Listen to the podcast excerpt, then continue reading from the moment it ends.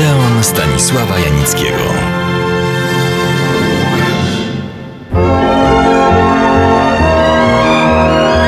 Za dawnych czasów doliczano się trzech tysięcy nowych filmów fabularnych rocznie.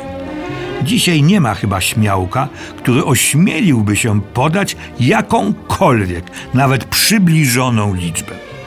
Przecież z samych tylko kinowych filmów powstają tysiące. Filmów telewizyjnych, cały czas mowa tylko o utworach fabularnych. Realizuje się dziesiątki tysięcy, a gdzie produkcje niezależne? O amatorskich nie wspominając, choć czasami trafiają one i na ekran. Ta gigantyczna produkcja pozostaje ogółowi widzów kompletnie nieznana i zdecydowana większość ginie w otchłani zapomnienia. Wprawdzie, jak wiemy, nieraz dokonuje się niezwykłych odkryć. Tak było ostatnio z kilkoma polskimi filmami sprzed II, a nawet I wojny światowej, o których mało kto i mało co wiedział. Żeby jednak nie popadać w nastrój melancholii, zwątpienia i użalania się nad bezmiarem strat wysiłków twórczych tysięcy mniejszych czy większych, autentycznych czy tylko domniemanych artystów, zajmijmy się na chwilę odwrotnością tego skądinąd ciekawego zjawiska filmami, które nie zostały unicestwione przez czas, filmami, do których ciągle się wraca, je ogląda, przeżywa, podziwia. Nie zawsze są to arcydzieła z najwyższej półki, ale nieraz opowiadają one przejmująco i sprawnie o prawdziwych losach prawdziwych ludzi. Brzmi to banalnie, ale jeśli się chwilę zastanowić, zawiera przecież istotę wartościowego filmowego dzieła sztuki. Jeden z takich filmów, i to polskich, chciałbym dzisiaj przywołać. Film ten powstał w 1937 roku i nosi tytuł Dziewczęta z Nowolipek. Jest adaptacją bardzo kiedyś poczytnej, a dziś chyba zupełnie zapomnianej powieści Poli Gojawiczyńskiej. Autorka i filmowcy, scenarzyści, reżyser, aktorzy kreślą szeroką panoramę ludzkich losów, ludzkiego życia na bardzo konkretnym przykładzie. Postaw i dziejów czterech dziewcząt mieszkających w jednej kamienicy w warszawskiej, przeciętnej, szarej, i biednej dzielnicy Nowolipki. Podwórko tej kamienicy, na którym wszyscy się codziennie spotykają, urasta do symbolu ich świata. Jego reprezentantkami są te cztery wchodzące dopiero w życie dorosłe dziewczyny. Podobne, a jednak każda jest zupełnie inna.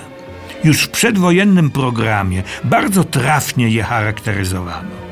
Bronka grają Elżbieta Barszczewska, ciężko przeżywa śmierć ojca pijaka. Musi szukać pracy. Tęskni za ukochanym, który walczy w legionach. Mimo to daje się pokonać życiu. Osamotniona zwiąże się z zamożnym, dawnym klientem ojca. Stanie przed narzeczonym, załamana i niegodna jego miłości. Franka Jadwiga Andrzejewska. Pisze wiersze, marzy o teatrze, literaturze. Czeka ją ciężka walka, pełna goryczy i rozczarowań. Te ciężkie doświadczenia doprowadzają ją do samobójstwa.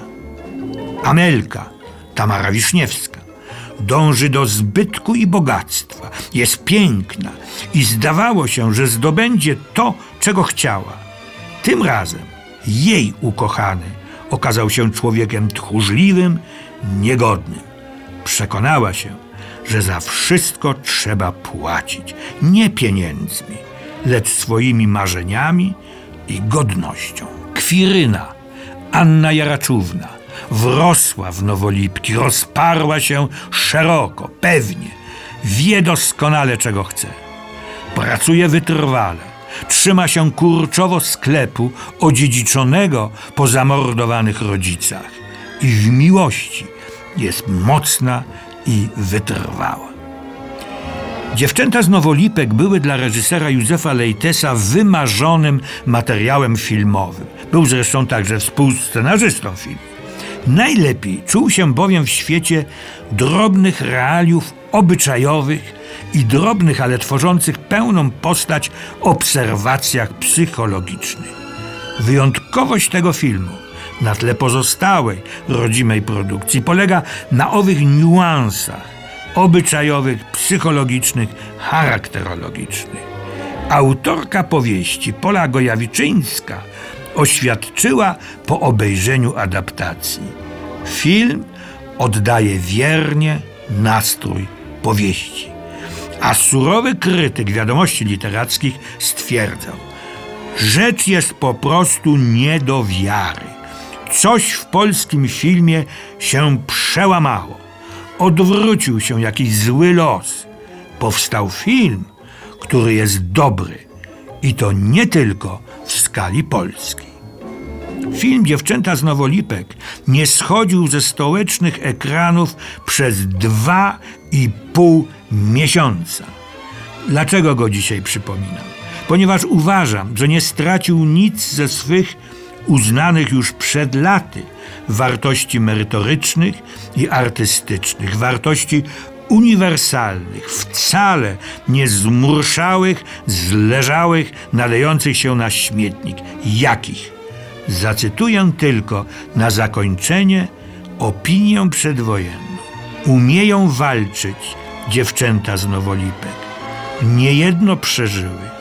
Nie ugięły się jednak, lecz zahartowały w tej walce o lepszy, wymarzony świat.